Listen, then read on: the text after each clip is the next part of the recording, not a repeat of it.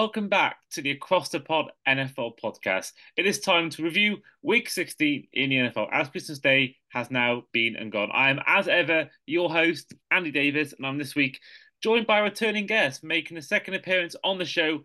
Back with us today is Allan Woods. Allan, first of all, how are you? How was your Christmas? Yeah, I'm great. Thanks, Andy. Great to be doing this again. Great speaking to you. And yeah, it's good Christmas. A uh, bit crazy, young family, so it was a lot of fun. But uh, yeah, kind of happy for the uh, craziness to have died down a little bit now. I can imagine you saying that you have was it one and three year olds, so mm, that's the uh, yeah. crazy time of year having kids that young at Christmas time.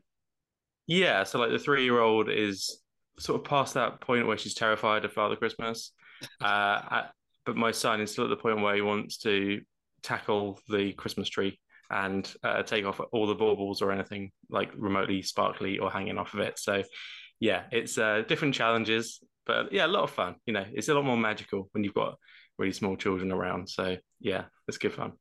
And of course, as you saw in the Cowboys season preview, you are a Cowboys fan. Any Cowboys themed gifts for Christmas this year? Uh, not for Christmas. I actually treated myself to a Cowboys themed gift uh, back on Black Friday sort of time. I picked up a uh, Mitchell and Ness throwback Troy Aikman white nice. jersey. Um, for me, that's got a little bit of sentimental value because the reason I am a Cowboys fan is because my dad bought me a Troy Aikman jersey back in the 90s, albeit the blue one. I got enough blues, so uh, I went white. So yeah, it had a little bit of sentimental value, and yeah, they're, they're really nice those Mitchell and Ness jerseys as well. You know, if you've got if you've got an iconic player unless they end up being like arrested or for something really nefarious. It, it's always good to get them out. You don't have to worry about them being traded anymore. So that's quite nice. Yeah, I do. I do worry about what Broncos fans will do with their Von Miller jerseys. If everything that's been alleged comes out to be true, what what they'll do with their Von Miller jerseys. But um, and of course, Christmas time is always, I think, for Americans, certainly for UK fans, a difficult time of year for both kinds of football, really, to try and fit in how you're going to watch games and mix it in with family commitments. I mean, um, how do you normally do Christmas Day NFL games? Are you the kind of person that thinks, well, I've done my duty during the day, I can enjoy the evening, or do you have to sort of sacrifice it a little bit for the for the good of your family? um, well, thankfully they're on quite late, aren't they? So yeah, I would say most of my family are very young and or not that interested. My wife is very understanding about uh, my Cowboys fandom. And of course, they get a lot of late games, uh, primetime games. So yeah, she she's very understanding. She's she definitely takes as like the positive that if the kids wake up, she knows I'm on it like straight away. So yeah, it, it's good to try and fit in as much as I can, but unless the Cowboys are playing, I'm, I'm quite fluid, quite flexible with it really. I think we got a bit lucky. I think we mentioned this certainly last season on the podcast. Might be in a similar time of year where you know we've got a lucky that the fact that NFL games on are are on like six p.m. at the earliest. So right. you know, like in America, like say for us in Premier League football or Americans watching NFL football, their their time.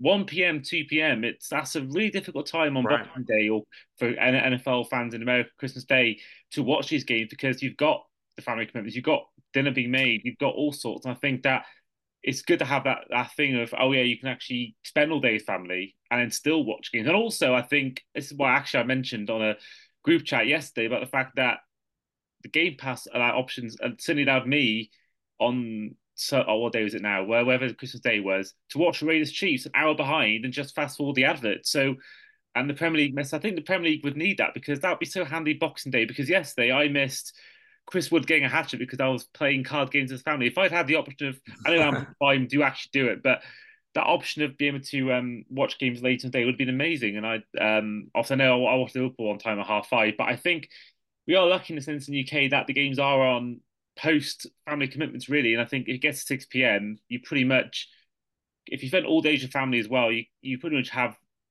you're allowed, probably allowed on Christmas Day to then. I was sitting allowed to watch games on on my iPad, and we we we were even playing a quiz on um on the day, and I you had the TV on mute, so I was watching uh, Raiders Chiefs and the start of Giants Eagles on mute whilst playing the quiz. So um right. yeah, I think um certainly I think at that point at six pm onwards that you've probably got the free reign to do whatever whatever you want because you've already done all the stuff during the day. Yeah, definitely. It's very different sort of day commitment to evening commitment. Uh, I mean, I don't necessarily have that problem with like UK football because I support a team that's not in the Premier League yet, so and never been in the Premier League, so uh, they're they're not televised anyway. So uh, that of removes that issue. So, but no, I do completely get what you're saying. It is a very different sort of thing, uh, like a, a, day thing to an evening thing. To, for me, it definitely suits better being an evening thing, at least at the moment. Uh, it, although the late nights are are pretty rough at times. Yeah, yeah. Um, I mean, even said they're not Premier League yet, and I apologize yeah. I've already asked you this question, but who's your football team? Uh, well, uh, I'm probably being very optimistic that use use the word yet. Uh, I am a Stevenage fan. Oh, so apparently in the in the playoffs of the League One, this is probably oh. like as high. This is pretty much as high as we've ever really been. To be honest, we have made the playoffs once before, but yeah, it's a, it's a young club. It's only been going like less than 50 years. So when you're battling against a lot of other clubs around them, like the Portsmouths and Boltons and Derby counties and stuff, it's you know it's nice to be up there with, with some of the big boys. But yeah, one day maybe. He said, who knows? Yeah, maybe need someone a lot of money to sort of give us a bit of a, a, push. To be honest, but you know, Man City never used to be that much of up to much. So mm. yeah, yeah, just a bit more history. So. I literally watched about two days ago. Watched City on a, like a Sky Sports retro game when they were playing in the Championship against Blackburn Rovers. So um, yeah, yeah, you never know. You actually are amazingly our second Stevenage fan in three or four weeks. We had um, Greg Kett, our Titans yeah. fan, also Stevenage fan. Um, yeah, he came on to review Titans Dolphins. So um, and that whatever week at NFL that was. So yeah, a lot of Stevenage fans come to the pod recently. Well, yes, if you're a Stevenage fan, you need to be distracted with some other sport as well. So that's probably that's probably the reason. But no, I know Greg, uh, know him personally. Actually, I'm not wearing it now. I'm wearing a a Dak jersey, but he actually picked up a CeeDee Lamb jersey for me. Uh, so I used to actually be on a podcast a long time ago uh, during COVID, and I met Greg through the other sort of co-host, and he was in the US. I think on your pod you were talking about how many games he'd attended, uh, mm. which is a great episode. If anyone's not listened to it, go check it out.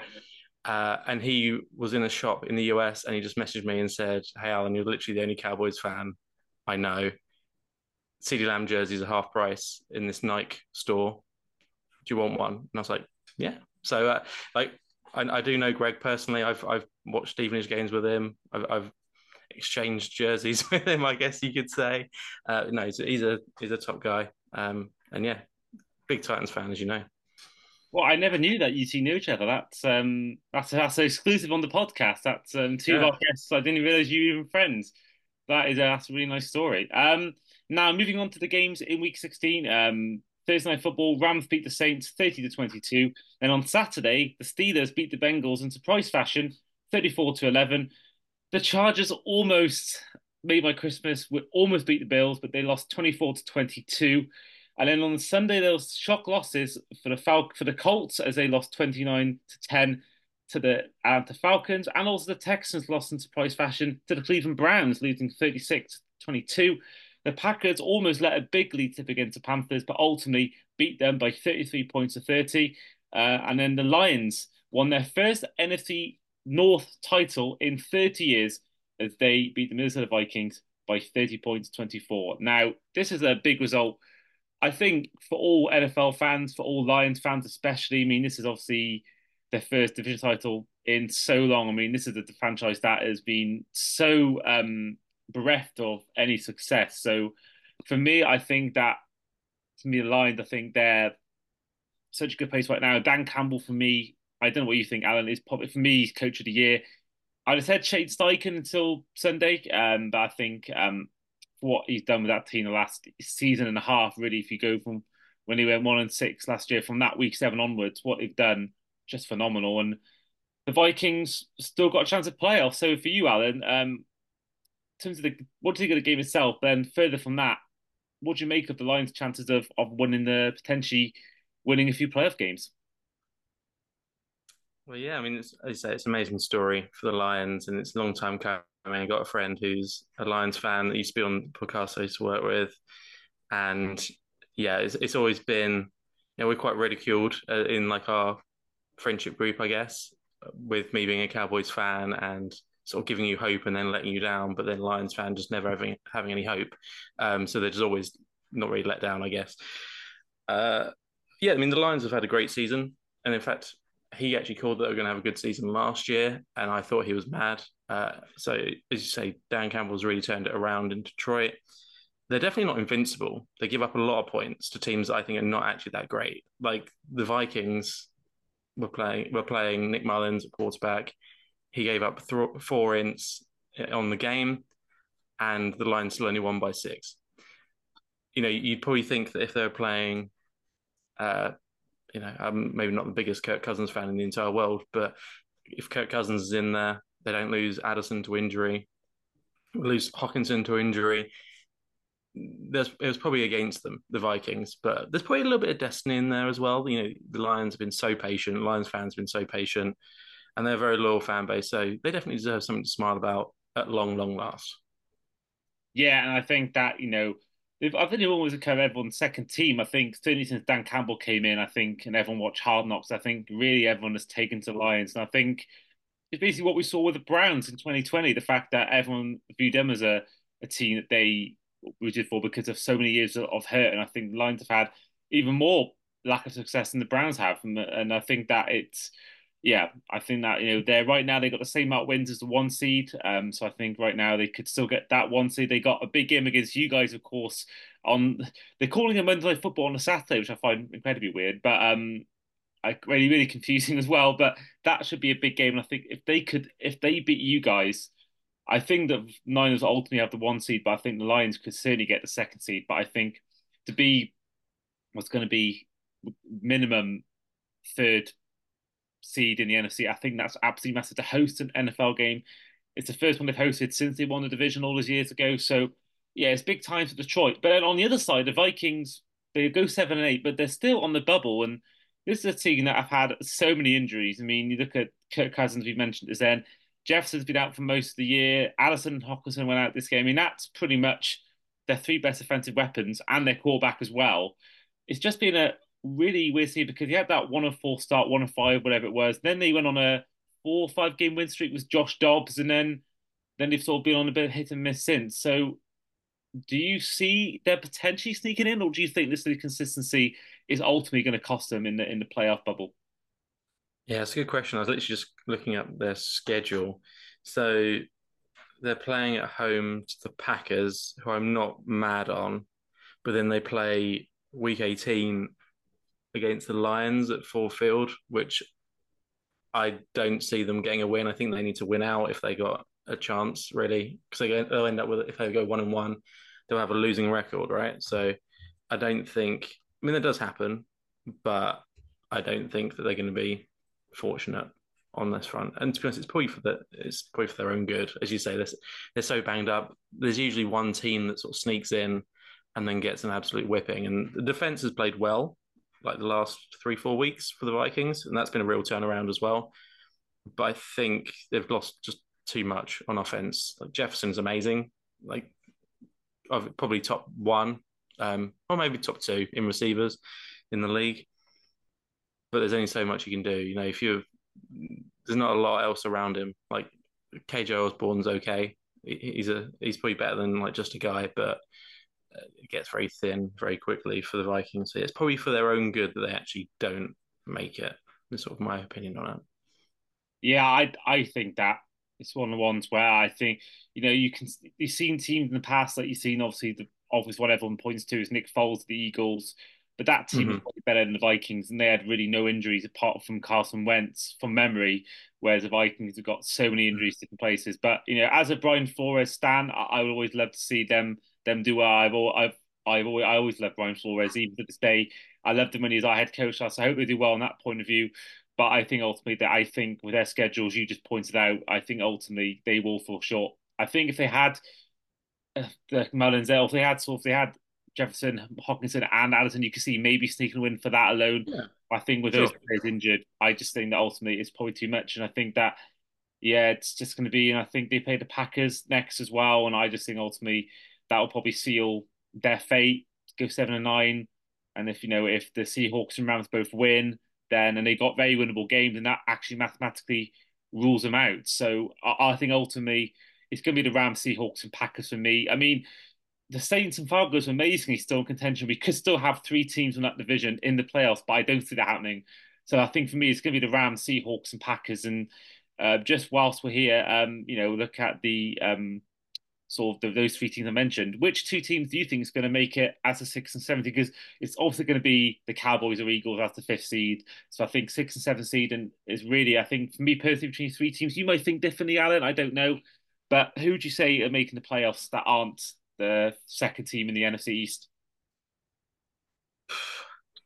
Um, I mean, there's a lot of teams here that I mean, all the teams on the bubble have got significant holes in one way, shape, or form. We already talked about the Vikings uh, at length. The Seahawks. Uh, I mean that they've they're trying to keep playing Geno, uh, who, to be fair, had an amazing game against Dallas just a few weeks ago, but has been injured since then. Didn't look as good this past week. The Rams, I definitely think are going to make it. I think they're playing some really good football, much better than I thought they were going to be playing this year. Obviously, players like Puka Nacua have been massive on offense. So it's not just the Kupp show. Uh, Kupp's obviously coming off a big injury. He's had a few of those in his in his time. Uh, yeah, and then sort of like the rest. Sort of how I look at like the rest of the seven eights. There's a lot of seven eights here. Um, yeah.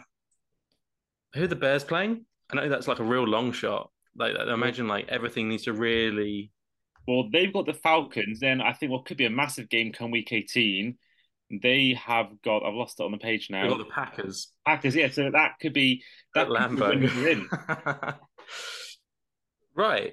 So I mean, they're playing two, seven, and eight teams. Yeah. Let's, let's, just let's be like controversial. Like, not I'm a massive like hot take guy. Let's say the Bears like sneak in. Like, if they. I, like I actually that. think they could do it. They like the defense is playing great. Uh, as long as DJ Moore's not, I think he did come back actually on the weekend. Uh, but he's obviously so important to them on offense. Yeah, you know, Justin Fields seems to sort of picked it up a little bit of a gear. The defense definitely picked up a gear. They just don't look like a team they're just trying to lose anymore. Like it felt like they were trying to throw. Well, no, it's bad to say they looked like they were throwing games, but some of the things they were doing, it did sort of question their motives a little bit earlier on in the season, for me at least.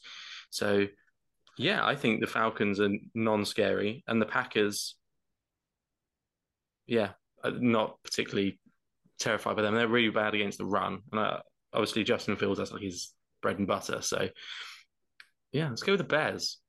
That's really interesting because the Rams are the Giants, fair enough, but the Seahawks have the Steelers, and they had a great game against the Bengals, and then mm. the hmm. Packers got the Vikings, but then the Rams have the Niners on the last day of the season. So if the Rams somehow lose the Giants and Tommy DeVito, and then the Bears beat the Packers, they'll be one win behind. And then if the Rams do lose to the 49ers, and the Bears then will have the Packers week 18, that could be winning your in. So I think I probably think it's a long shot. I think it's um, you know, the after I think the Giants will lose to the Rams and the Seahawks will probably beat the Steelers, but you just never know in the NFL. And I think certainly with the way they're playing recently, if they get in, that momentum's there with them. You just never know they could easily shock everyone and make at least a divisional round that could even sneak into the NFC title game. But I think ultimately, I think they will fall short. Um, I mean, right now they've got a they've got a kind of one percent chance according to the NFL.com of making the playoffs, but you just don't know. One percent. Yeah, well, that's what NFL's wow. saying. But then,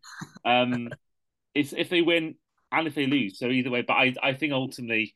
Um, yeah, but you never know. I think either way, they'll have a top pick regardless because of the Panthers. So I think they'll get probably they'll probably go. I reckon they'll go receiver more than quarterback. They'll probably get Marvin Harrison, their receiver, to go with DJ yeah. Moore.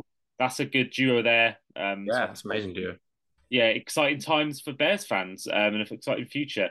Um, heading on to the other lot of games in Week 16. So we've mentioned the um, Vikings line. So the Jets avoided a shock comeback loss to the Commanders, beating them 30-28 with a last-second field goal. The Seahawks beat the Titans 20 to 17. Uh, the talking about the Bears, they beat the Cardinals 27 to 16. The Patriots survived another comeback as well. They beat the Broncos 26 23 on Christmas Day morning. Um, and then the one other one we talk about is the Jags Buccaneers. The Buccaneers won the South Derby as the, the leaders of the NFC South beat the leaders of the AFC South 30 to 12 in Tampa Bay. Now, this means this makes for an interesting um, final eat because we mentioned the Colts losing mentioned um, Texans losing as well, they'd have taken over that one seed if they'd won those games, which they sh- should have won on paper. So the Jags still lead the division, but they're only um, literally they've got the same amount of wins as the Colts and the Texans. Um, and you look at the fact that they are playing the Panthers, but the Colts are playing the Raiders and the Texans are playing the Titans. So all teams could win that final that week 17, which could make an exciting week 18, which looking at the the sked the that'll, that'll be against the Titans. So yeah, and the obviously Texans play the Colts. So that AFC South battle is wrapping up, and then the NFC South. Looking at that, of course, the Buccaneers lead the way with a eight and seven record, one win ahead of the Falcons and the Saints. I mean, for me personally, I think the Buccaneers are looking like they're going to win this division, but the AFC South, I think, looks incredibly open. I don't know what your thoughts are on that on that division race for both divisions. Uh, well, let's go with the AFC South. I have been surprised by the Colts because I think they've played better than I expected. Although I've always been a big Gardner Minshew fan, so I'm sort of pleased for him. I've always felt like he deserved a bit more of a shot. I know he's only having a shot because Richardson's injured, but there's definitely something about him. There's definitely he's better than just sort of your standard backup, in my opinion. And he's gelled well with the receivers there. They were had a terrible game against the Falcons this past weekend. The Texans need CJ Stroud back because I don't think the defense is good enough at this current moment in time. So some of the great games that Stroud's had is because he's had to throw and he's had to sort of force some plays. If he's healthy, the Texans could squeak into the playoffs. The Jags are really quite worrying.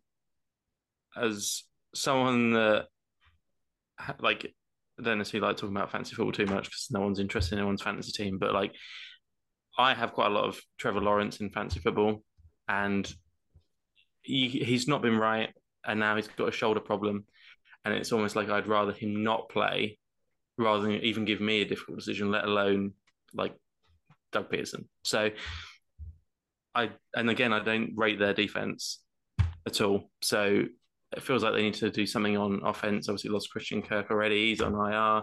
Not sure what status Zay Jones is. Calvin Ridley's been a bit, you know, looks like he's not played in a couple of years, some some weeks. So yeah, of the top three in the AFC South, the Jags probably my least favorite to progress. Then the NFC South, I have a real rose tinted glasses issue with the Buccaneers. And you mentioned earlier about there was a time where people like the Browns There was a sweet spot with the Browns. And this is a slight tangent because people weren't people like a lot of people like laughing at the Browns for a long time, and then Baker got drafted and they got OBJ, and you're like, oh, actually, it's the Browns are actually quite cool. And then of course now Baker's not there, and then they traded for Deshaun Watson, and it's like okay, straight back to almost like straight back to what it was like before for a lot of people, where they didn't want to be seen supporting the Browns again. Uh, but I have always liked Baker, even when he's been rough. And he, he's his stats are probably better than he's actually been, I would say, this season. But I'm glad that he's sort of fallen on his feet in Tampa. So I definitely think I'm going to stick with the Buccaneers to make the playoffs. And then the Saints and Falcons, uh, they just sort of exist.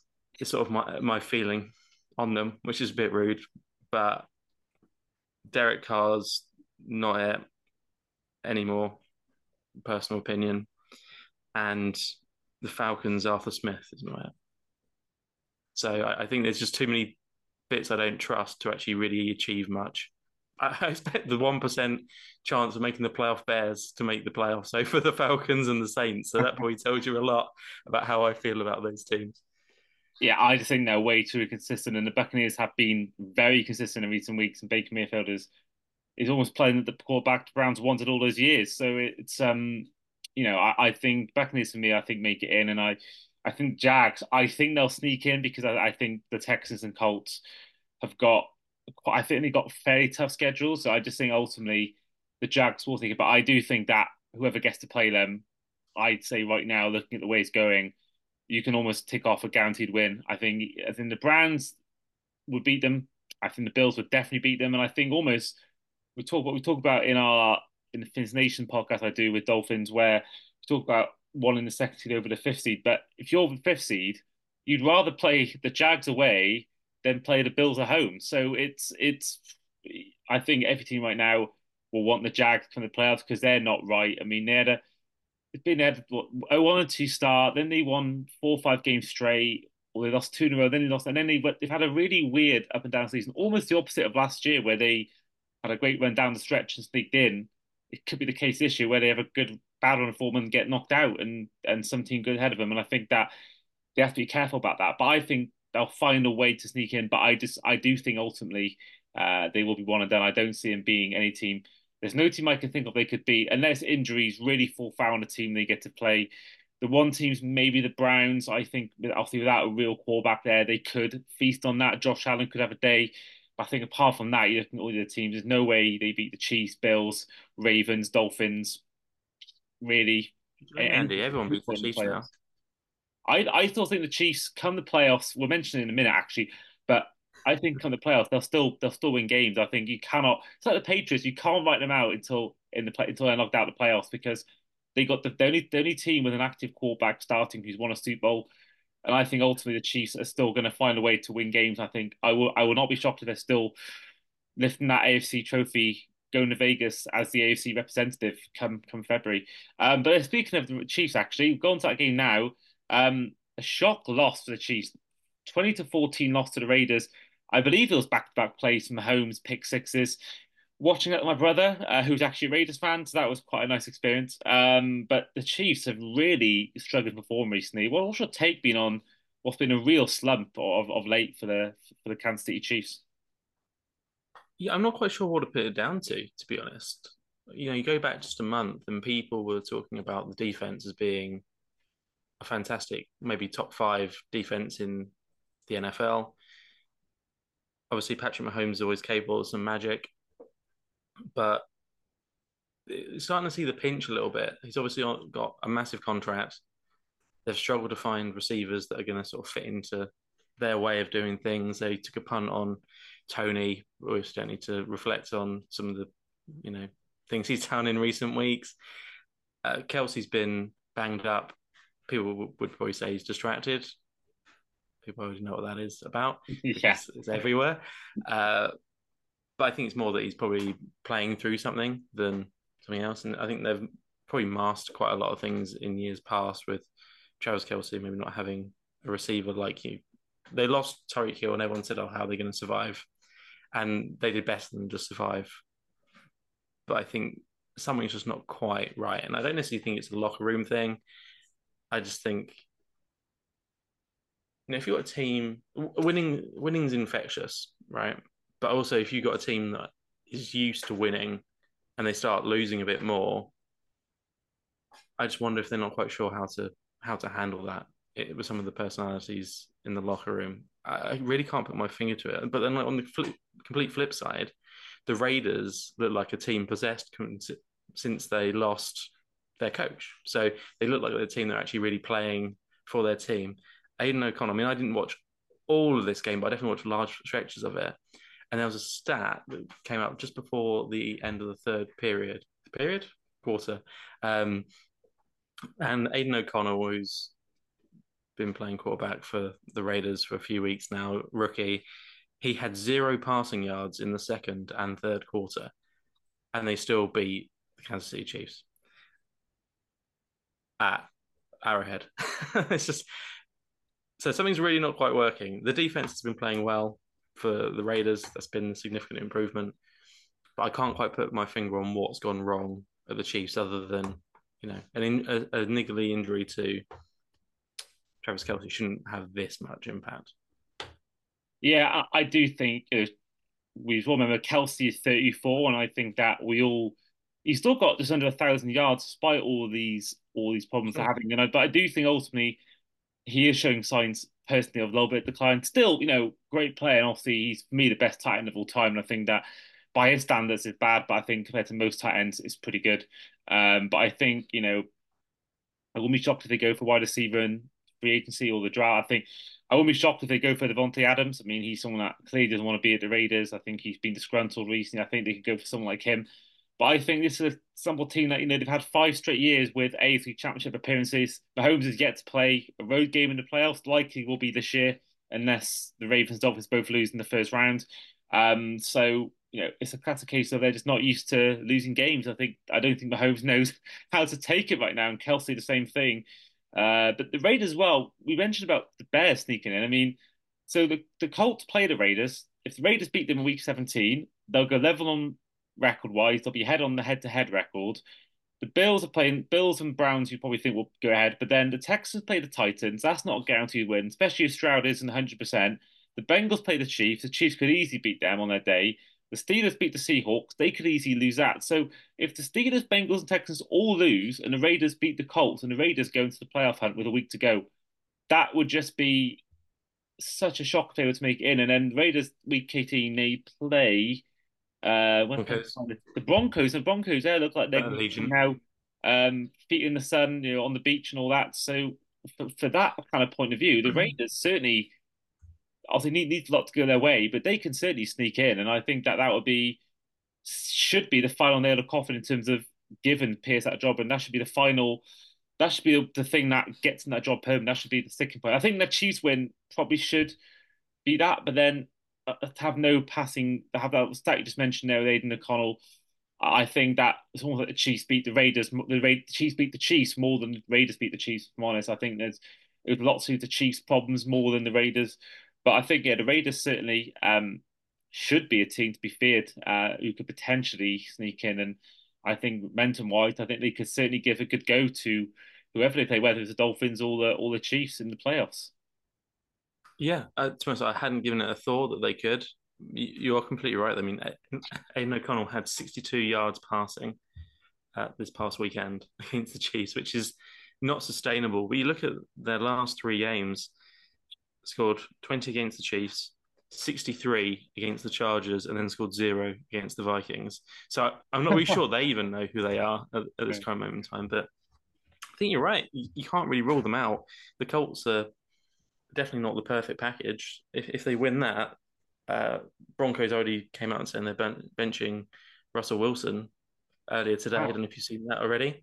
Wow. Okay, is that because uh, the season's done? Oh, breaking news. that is exclusive on this podcast. Is that because they're not? It's not exclusive. It is out there. I'm not. I'm not like got insiders to the, to the Broncos like locker room or anything like that. Is it because they're thinking the season's done, or they're just not happy with his, with him, or what? What? What's the reason behind that? Do you know? Uh, I believe they're as good as mathematically out of the playoff contention, but also oh, okay. there's loads of injury guarantees on Russ's contract. So if he got uh, injured, then I mean they're already fairly financially annihilated from his contract anyway, but they'd be even worse off if he actually got injured. Wow. That's what I'm wow, my understanding um, a Broncos fan who's a bit closer to it than me. Well, they, so yeah, the, Bron- the Broncos. You'd like to think they probably want to beat the Raiders, but how many people really going to be that bothered? No, mean, Stidham is the uh, backup. So, I mean, again, it could be another three 0 shootout. Oh God, that hopefully not again. hopefully not again. That that wouldn't be good. That would not be good at all. And then, of course, the one game that we were both looking forward to the most this weekend just gone. The reason why I brought you on the podcast it was Cowboys against Dolphins. Uh, the game did finish by 22 points to 20 as a win for the Dolphins, but this was a really was Allan a end to end game.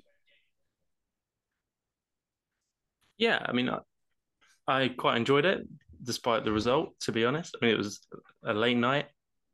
Uh, I thought Dak played well. I thought he had a good bounce back from the game against the Bills the week prior, although I don't think a lot of that loss was on him per se. The Dolphins were very good at getting to Dak. That sort of was my concern. But as the game continued to go on, you know, I thought Dak had an outstanding game considering he spent half the game lying on his back. The O line is good when fully healthy, and it's diabolical when not.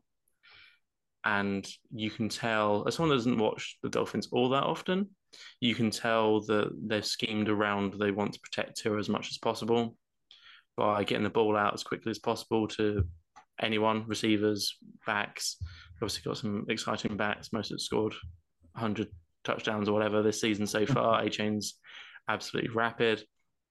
And then got the likes of Waddle and Tyreek further up the field as well. So, yeah, you can tell they really have game plan for that. Uh, and they'll have a hold against Michael Parsons, that just never gets called, but you know, that's every week, so that's pretty normal. It was a good game. Uh, it, and I was messaging a friend throughout who's a Dolphins fan, and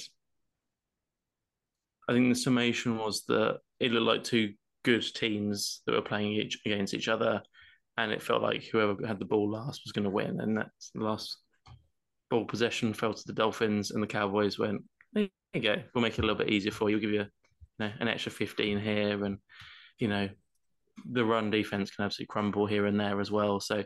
Yeah, they, they made it as easy as possible, probably for the Dolphins to win. Unfortunately, on that last drive, but all in all, it was an enjoyable game, and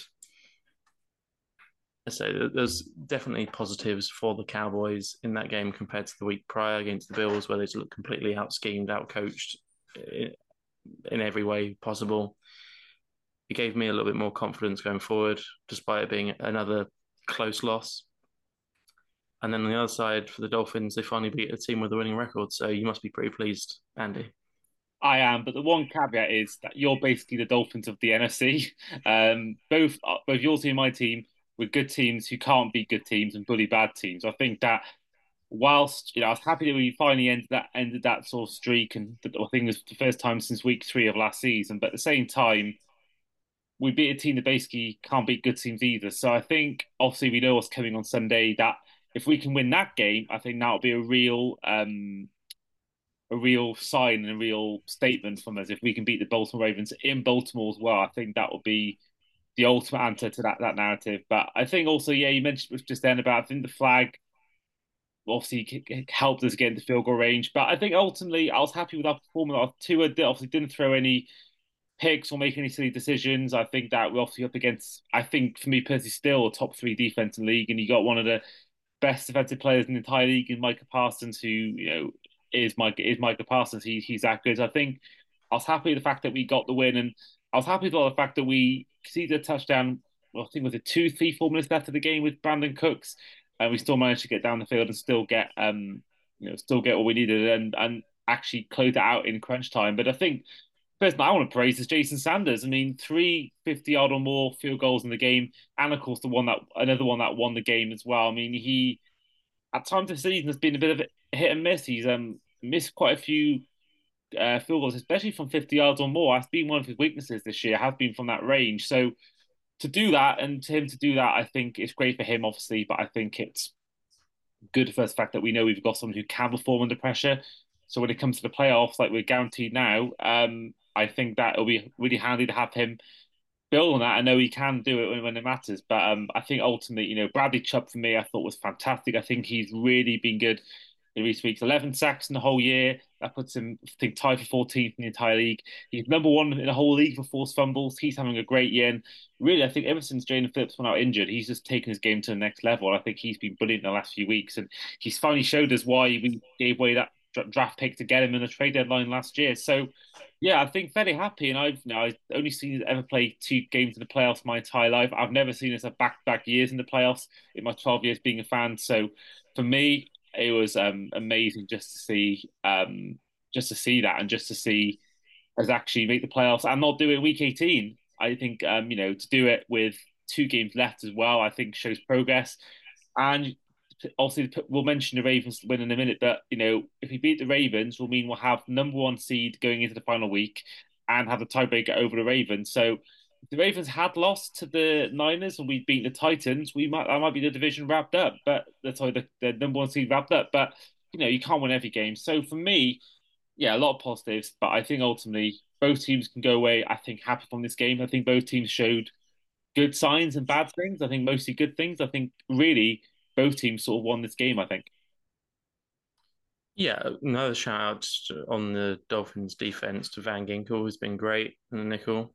Uh, yeah, the Cowboys sort of lost it themselves a little bit with like the one yard fumble on the Dolphins one yard line early on, and uh, yeah, some of the some of the bad penalties. But that's who they are. They're really ill disciplined under Mike McCarthy.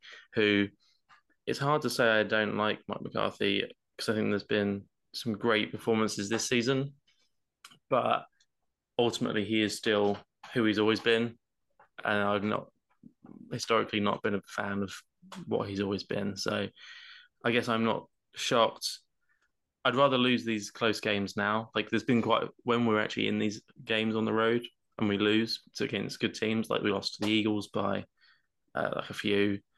Um, it must have been four, so I was a field goal at the end, uh, and losing to the Dolphins here by two against, I believe, quality opposition. Sometimes you just need something to break your way, and the Cowboys didn't really get anything that like that. Whereas the Dolphins got the the fumble on the one yard line. I'd rather some of this stuff not go our way now and hopefully get a bit of fortune in the playoffs, and then you just never know. Maybe something will happen, but I don't know. I try not to get my hopes up too high, to be honest. Yeah, uh, the, the, we, we need everyone healthy on that O line. We need the run game to reappear from somewhere because it's transitioned massively from last year to just give the ball to Tony Pollard loads more to uh, let's just give the ball Dak a lot more to throw, who's had a great season. Obviously, people talked him up in the MVP conversation as little as just a few weeks ago. I still actually think he's not he's not the reason they've been losing, but yeah, you know, it is a team game at the end of the day. So time will tell. And I think the Cowboys will beat the Lions just because they're at Jerry World and we're pretty good at home. And the Lions give up a lot of points. So yeah, I, I'm, I'm fairly confident on that one, but you never know. So the Lions have got a lot to play for as well. So maybe they've got more to play for than the Cowboys at this point. Yeah, I mean, even if you, you know, I think, you know, I think you're guaranteed at least one playoff win because I think you beat the Bucks. If you do have the fifth seed, you beat in Tampa Bay, and I think if you get the second, third, or fourth seed, I think you beat any of those teams you mentioned before. Really, there's teams that battling out for the final two spots. I think that you know, you still got a chance at the one seed, and Niners have got quite an easy schedule. Same with the Eagles, so probably not. But I think ultimately, I think you'll make at least the divisional round. I think by then, um, anything's possible. Uh, but I do think, like ourselves, you, you do need to be at home. I think that's a big thing. I think you guys, more knows, I think you guys obviously on turf compared to not on turf is whole different ballgame. And I, that's why I'd love to see one day you guys play in London again because you guys on turf seem to be amazing. And I think I'd love to see that in the Tottenham Stadium because that would be, I think that would be almost a guaranteed win. Whoever you play, I think if you play on turf in London, um, I think you'll be guaranteed. I think that's got to be soon, isn't it? You guys haven't played in London in years. Yeah. When do you reckon you'll play in London again? It's been 2016, 2015, the last time you were there? It's like a decade, yeah. It's a long time. Uh, and actually, I didn't, I missed out on tickets and I tried to get tickets last minute and something fell through and I ended up watching it in a terrible bar in London. Um, and yeah, I was, like, I was okay, they'll be back. They'll be back. It's, it's been longer than I expected. Like, if they, it doesn't even need to be London at this point. If it was Germany, I'd be there in a shot if I could get a ticket. Uh, my concern is they're playing that they're going to play a game in Brazil, aren't they? The NFL mm-hmm. next year. It's just another chance that they end up in Brazil rather than Europe. So that'd be pretty gutting. Uh, would, would, in perspective, I think the people that scored touchdowns on that day were Dez Bryant, um, Terrence Williams, and Cole Beasley, which probably tells you how long ago it wow, was. That is. Tony Romo was throwing passes. Wow. Um, Allen Robinson was still playing for the Jags, I think. Um, wow. Okay. So it was that it was that long ago that it's been since they've been here. So yeah, you missed the entire Zeke era since they last played in the UK. And Dak era as well. Um, you know, whether he'll play out, we don't know. Um, now you weren't helped on later in the week by the Eagles beating the Giants, ending their three-game losing streak, beating the Giants thirty-three to twenty-five score on, I score and I actually think flatters. It doesn't actually do the game justice. I think the Eagles deserve that win. I think it was definitely more than one touchdown game personally. Uh, but then the big one of the week was Ravens Niners. People saying Super Bowl preview, a Super Bowl 47 rematch as the Niners took on the Ravens in San Fran and they lost. Just like I predicted in our last episode, the Ravens did beat the Niners 33 to 19. This for me was, I mean, I still think Tyreek Hill, McCaffrey should get it. But if a quarterback's going to win it, I think this game for me secured Lamar Jackson. If there's been any quarterback winning it, it'll be him. Uh, and I thought the Ravens for me sent out a real statement against, albeit a Niners that you know they were already won the division, so you could easily see him taking a foot off gas for the week. But even so, Lamar Jackson I thought looked amazing in this game. Yeah, I mean, there's some weird stats that came out of this game. Like, did you know that Lamar, Lamar Jackson is 20 to one against the NFC. Is he? That's ridiculous, isn't it? Isn't that just the most crazy thing anyone's ever, ever heard? Um, so I guess maybe we shouldn't be surprised by that. I think the, probably the showing more on the Niners and Brock Purdy, who's been you know very safe with the football, was not safe with the football, and admittedly not all of the throws that he made were entirely his fault. That it turned out to be an interception. There, some of them were, uh, and yeah, someone that's been just so safe throughout the whole well, career, basically in the NFL. He really did get undone, you say, by the Ravens here. And yeah, the Ravens just look like they're playing good complementary football. I wouldn't necessarily want it a canter, but yeah, they they, they look hard to beat. Uh, I'd be worried if I was a Miami Dolphins fan like yourself going into week 17 personally, but if they're 20, if Lamar's 20 to 1 against the NFC, it means that teams are playing a bit more regularly, maybe have a bit more of an idea about how to actually play against him. So I guess you never know. Uh, and yeah, always nice to see the, the Niners lose a little bit because they've had it way too good over the last few years, to be honest. yeah, I mean, the game massively worries me come Sunday. I mean, people have been going on the fact that Tua is two and zero oh against Ravens, and if you have beaten the last two years, but that was with a whole different coordinator there, different players, etc. But you know, we have beaten them. We beat them, uh, I think, in chalk fashion 2021 season and 2022 season. Uh, we had a massive comeback. So I think we know we can beat them. And McDaniel's beaten them. Uh, and Lamar Jackson had a great day that day as well. But I think, you know, I'd almost back them to win an NFC Super Bowl more than an AFC title game. I think that NFC record just proves that you know he he could probably have a more chance of beating the team in the Super Bowl than he would a team in the AFC Championship game. But I think they're certainly a team that will. I think if they're not at least in the divisional round, I'll be shocked. I think they'll probably go as in the one seed, and then I think as it stands, they could be playing potentially the Chiefs. No, they'll probably be. So where it's going to go is probably going to be uh, the Bills. I'd say Bills, Chiefs, Dolphins, Ravens in the in the divisional round, and I think I think the Bills have the sixth seed rather than the second or third seed. If they don't win the division, I can see them beating the Chiefs, which would mean they play the Ravens, which means the Dolphins would play either the Browns or the Jags. Now, um, I, I, think if that's the case, then I do think that we could see potentially him go out in the divisional round, but also you could see him beat the Chiefs as well. I think they would beat the Chiefs on current form. So yeah, I think it's certainly exciting time to. But then again, they were number one seed all those years ago in 2019, and Derrick Henry came up and showed him and knocked him out. So I think, you know, we've seen it before, and I think we've seen John Harbaugh do it in the, in the regular season. Uh, not seen yet doing the postseason, apart from that one year they won it, where Joe Flacco had that insanity run. Um, but yeah, I think ultimately they are a good team. And quick question for you: You mentioned 20, 20 to one against NFC teams. Um, can you name that NFC team that beat them? Yeah, I can. Oh, no, you... uh, and I can I can name the quarterback. The quarterback was Danny Dimes. Yeah, for the New York Giants. Yeah, it was twenty. It was week six last season. Uh, it was um, the Giants went five and one. They won twenty four to twenty over the Ravens. Um, oh, Giants five and one. Seems mad. That's a year ago. remember I was, I was at the game when they went six and one as well. I saw them go six and one against the Jags in Jacksonville, and who'd have thought a year, just over a year later, they'd be what five, six wins this year, and right. Dimes isn't even the most the favorite, isn't even the favorite quarterback from Giants fans. They all prefer DeVito. So, yes, crazy how time for how how a year makes a difference in the NFL. It shows just why we love this league. Anything can happen week to week, year on year.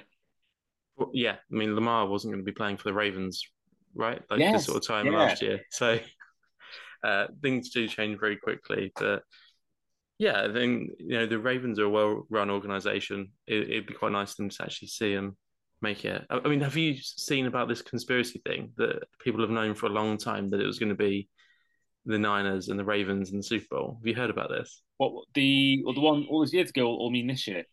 Oh no, for this year. Really? Uh, but yeah, because you know, like the the logo for the Super Bowl, it used to be like completely different every single year, and then the, last few years, it's basically been the same logo, but they've updated some of the colors, and there'll be two different colors on it. And uh, there, there was one the other there was one for last year, which was at the beginning of the season. It was red and turquoise, and then of course, of course, it was the Chiefs and the Eagles, and I can't remember what the one the year before was. Um, but then, but then this this year it was um, oh so yeah maybe it was like yellow and um, yeah and then for this year it was purple and um, oh my god yeah red. So, so they've, they've actually changed it. They've actually updated the logo. So if you google it maybe you wouldn't find it but uh, yeah it was purple and red the original. So people have been saying that it's like it's in the script you know people have got this whole script thing yeah. that they like, like trying to peddle for some reason. Uh, yeah so people believe that it's going to be the ravens and the 49ers for quite a while but it could happen but i think they yeah. to be fair i do think they're probably the two best teams but as you say any sort of any given sunday anything could happen strange stuff happens in NFL all the time and that's actually something that's probably quite nice about that ravens 49ers game. There wasn't like anything like completely bizarre that happened that completely changed the course of the game. It was two teams that were just playing playing ball, and it, that's sort of the way that it happened already. So yeah, uh, I think they'll both be strong going into the into the playoffs, and uh, probably the safest bet for a Super Bowl if there is if there is one. But yeah, uh, you never know there's gonna be, there's always some surprise team usually that does a bit better than we expect. Usually it's the Bengals. I'm not sure it's gonna be the Bengals this year. Well, it's interesting. I've looked at it now, and obviously the Super Bowl 56 logo has red and orange and yellow. Um, Super Bowl 50 is yeah, I think it's spooky. The last three years I've had because the teams that have played it, and yeah, purple and red. Uh, I was hoping to see you know aqua there, but no, sadly not for this year. But um, you never know. Um, whilst on that topic, actually, you have sort of potentially answered that question for me now. But who would be your Super Bowl matchup if you had to pick the two teams that are going to play in February in Vegas? Which two teams are going to play? Uh, well, I'll go against what I just said because I think it's a bit of a safe answer. Uh, with my Dolphins friend, we've been trying to speak into existence Dolphins and Cowboys. So why on earth not? It'd be a hell of a fun game, I think. I, I agree. I mean, I actually, I'm not one of these people that hate Dallas Cowboys. I actually have a little soft spot for them. I don't know why. Maybe it's the the jersey you're wearing right now. I don't know, but I've never really had the hatred towards the Cowboys like most NFL fans do. Um, so I've always said that. Yeah, I think you know my perfect Super Bowl was Bears Dolphins, but that's not going to happen. Certainly the Bears side of things. So I think I think certainly Lions or Cowboys I'd love to face because I think that I wouldn't mind losing to those two teams. Um, but I do. I've said I've said Chiefs Niners for the last God no weeks. And I'm still going to say that. But to say on camera now, in case it comes true, I will not be shocked if it's Bills. I, will be not. The Bills are playing that well, and they're playing good football at the right time. Yeah, coordinators, and I think that I genuinely think the Bills could actually. I think they'll lose to the Niners, but I think they would make a Super Bowl. I think generally they're. I think they're a team that people should be giving way much more attention to. I think they already are. Tony Romo actually surprisingly isn't actually. I'm surprised he isn't doing more more uh, Josh Allen cheerleading. But it's um, you know, I, I, do think the Bills are a team that are in great form, and I think they're I think form in the right time. They could still win the division. They could still get home advantage in playoffs. You know, and I think right now that they would be. I think they beat the Ravens. I think they beat the Chiefs, and I think they beat us in the playoffs. Um, so yeah, I'm going to stick with Chiefs Niners, but I I do think that I will not be shocked if the Bills win the AFC. Uh, and then finally, who's your MVP vote go for? Go to even. Well, without without being a homer, um, uh, hmm. I mean, I, I, I would like to see it not go to a quarterback. So then it sort of narrows it down probably to CMC or uh, Tyreek Hill. Uh, I think I'll go CMC partly to annoy you because because you're a Dolphins fan, but also just because we obviously saw the other week when Tyreek went down how they've still got Waddle, who's still a really high draft pick, a real high caliber receiver, and they didn't feel like they missed a beat massively. I think if the Niners lost CMC, like on the weekend, bar a few uh, breakout runs from George Kittle, against a top top quality opponent in the Ravens, I think they're really quite lost without CMC in that system, really. So, yeah, I'm going to go CMC as MVP. Well, he was actually my pick for a lot of the season in this sort of question until we lost the Titans with that Tyreek Hill. and I think that um, he almost I think helped with MVP case without playing in that game. Um, and obviously he's still chasing. I think the record might be out of reach now, but you can still get the record, the 2,000 yard uh, record. And I think that he, I think this is the one year where you can give it to non-quarterback. I think that it's one year where there hasn't been a standout. I think what is Lamar Jackson to me if it is quarterbacks. Now I will say if the Patriots were good offensively, I think TJ Watt would be a much more of a shout because if they were a team that was leading the AFC North, or they were the number one seed in the AFC, and he was playing away. Is 17 sacks, I think. He's leading the league in sacks again this year. Um, I think he could be someone that could have won it defensively, but I think ultimately, if it's not um, Lamar Jackson, Tyreek Hill, McCaffrey, I would be shocked. I do think personally, I would give it Tyreek Hill. I'm not being biased. I just think that he um, has been that good. He's been electric. He's potentially going to break a record. So I think for me, Tyreek Hill gets it. But I think if Lamar Jackson has another performance like the Niners against us, where he takes us apart, another team who's going for the, the, the, number one seed, I do think that would help his case again, and I think that he has been he has been good this year. So I think, um, yeah, but I do think would it be the worst quarterback to win two MVPs? I can't think of many quarterbacks that won back-to-back MVPs or won multiple MVPs and been worse than Lamar. Manning's better than him of career-wise. Aaron Rodgers, Tom Brady, Joe Montana. I can't think of any quarterbacks that won it twice that are better Lamar, that are worse than Lamar Jackson in terms of as a, looking at his career. Only one playoff win so far uh, in his career. Yeah, less than Dak Prescott. Um, that, that's usually yeah. a good oh, measuring yeah. stick for a lot of people because people, people, that's something we share in common. Actually, is like a Dolphins and Cowboys fan that everyone loves bashing Tua and Dak. Like, really, they love their misery for some reason. Uh, but I get what you're saying about the double MVP worst quarterback. That's it's a very negative view, but I'm actually not a massive Lamar Jackson fan, so I don't hate it. Uh, like I, am just not really a, a scrambly quarterback sort of guy. Really, I'm more of a, a pocket passer sort of fan. So, uh, on the CMC thing, just to try and give it an extra bit of um, if CMC needs to pad some stats. They're playing the Commanders this weekend, so anything, anything could happen. It, if he got 300 yards of offense on his own, I wouldn't be like shocked because the Commanders are really, really bad. And also, I believe he broke the record. He tied a record earlier this year for most consecutive games of the touchdowns. Right. So, and also, they are a team that are the number, number one seed, and Brock Purdy should not be anywhere near me MVP contention.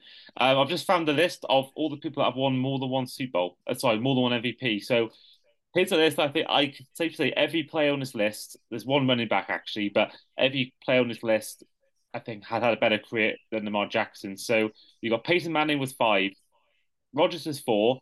With three, you've got Tom Brady, Brett Favre, Johnny Unitas, and Jim Brown, the only non-quarterback in this. Wow, three MVPs. Um, and then two, Joe Montana, Steve Young, Kurt Warner, Patrick Mahomes. Now, Warner's the only one that you can maybe put in this conversation, but I'd have all of them above Lamar Jackson. If I was doing an all-time NFL team and had a quarterback, I'd pick any of these quarterbacks above above um above Lamar Jackson.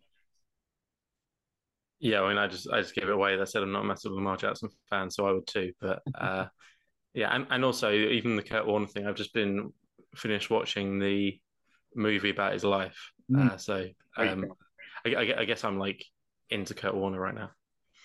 Yeah, that's fair. I actually met Kurt Warner. Um, I don't know whether he went to these NFL UK live events that they did before COVID. I did one in Birmingham, then I did one in Cardiff with Kurt Warner there, and Michael Irvin, which was what that's what reminded me as well. Um, Sweet. Actually, I got I got a picture with Kurt Warner after the um after the event, which is really cool. And um, I remember on that event, actually, anyone who's been who went to that event in Cardiff will know exactly what I'm going to say. Uh, they did a challenge where they try and find the most famous person to FaceTime on the live show, and Kurt Warner got Tom Brady to FaceTime. He actually answered his phone, so I can say, along with all the ones that were in this crowd on that day, that I have been technically on FaceTime with Tom Brady. But um, yeah, right, definitely, was, you definitely yeah, can claim that. Halfway, yeah. I wasn't right at the back. I was in the middle of the stage. I wasn't. I was fairly close to it. So um, yeah, that was um, that was really that was really surreal. But yeah, was, did you say um, Michael Irvin? Michael Irvin was there. Yeah, it was Michael. I think it was Cliff Avril, and there was a fourth one. I forget who it is now. Apologies for that person if I've forgotten the name. But Kurt Warner and Michael Irvin talked for so much in it. The other two were just completely silenced out of the thing. I was going to say it's amazing anyone got a word in with Michael Irvin there. Yeah, I Like, mean, he was. he, was is an by far the energetic guy. Him and Kurt Warner definitely um, the two chatterboxes of the four. Um, but that is where we'll end the podcast for today. So, first of all, huge thank you to Allan for once again joining the show. Oh, no, thanks for having me. It's been fun. It's been great, and hopefully we'll see you again in the playoffs. Or we will do Yeah. we'll um, for the playoff preview episode. So yeah, looking forward to having you back on in the playoffs, and hopefully have you on for our Super Bowl preview episode. Exactly. Yeah. Hopefully with me and see the you in Vegas. Oh, can you imagine? That'll be the odds on that must be incredible. Cowboys Raiders odds right now. Someone let me know in the comments what that would be. The Cowboys Raiders Super Bowl, what the odds are right now. I'd love to find out what that is. I reckon at least Nice. 100 to 1, if not more. Oh, I think probably longer than that. Yeah, probably. Put, put a pound, put a pound can on dream. it. Yeah, you put a pound on it. It's, what's the worst going to happen? You lose a pound. Exactly. You listen to this podcast, do that now, on whatever site you use to make your bets. Good tip. That is well we'll end the podcast. So this has been the Across the Pod podcast, our week 16 review. I've been Andy, been Allan, and we will see you guys next time.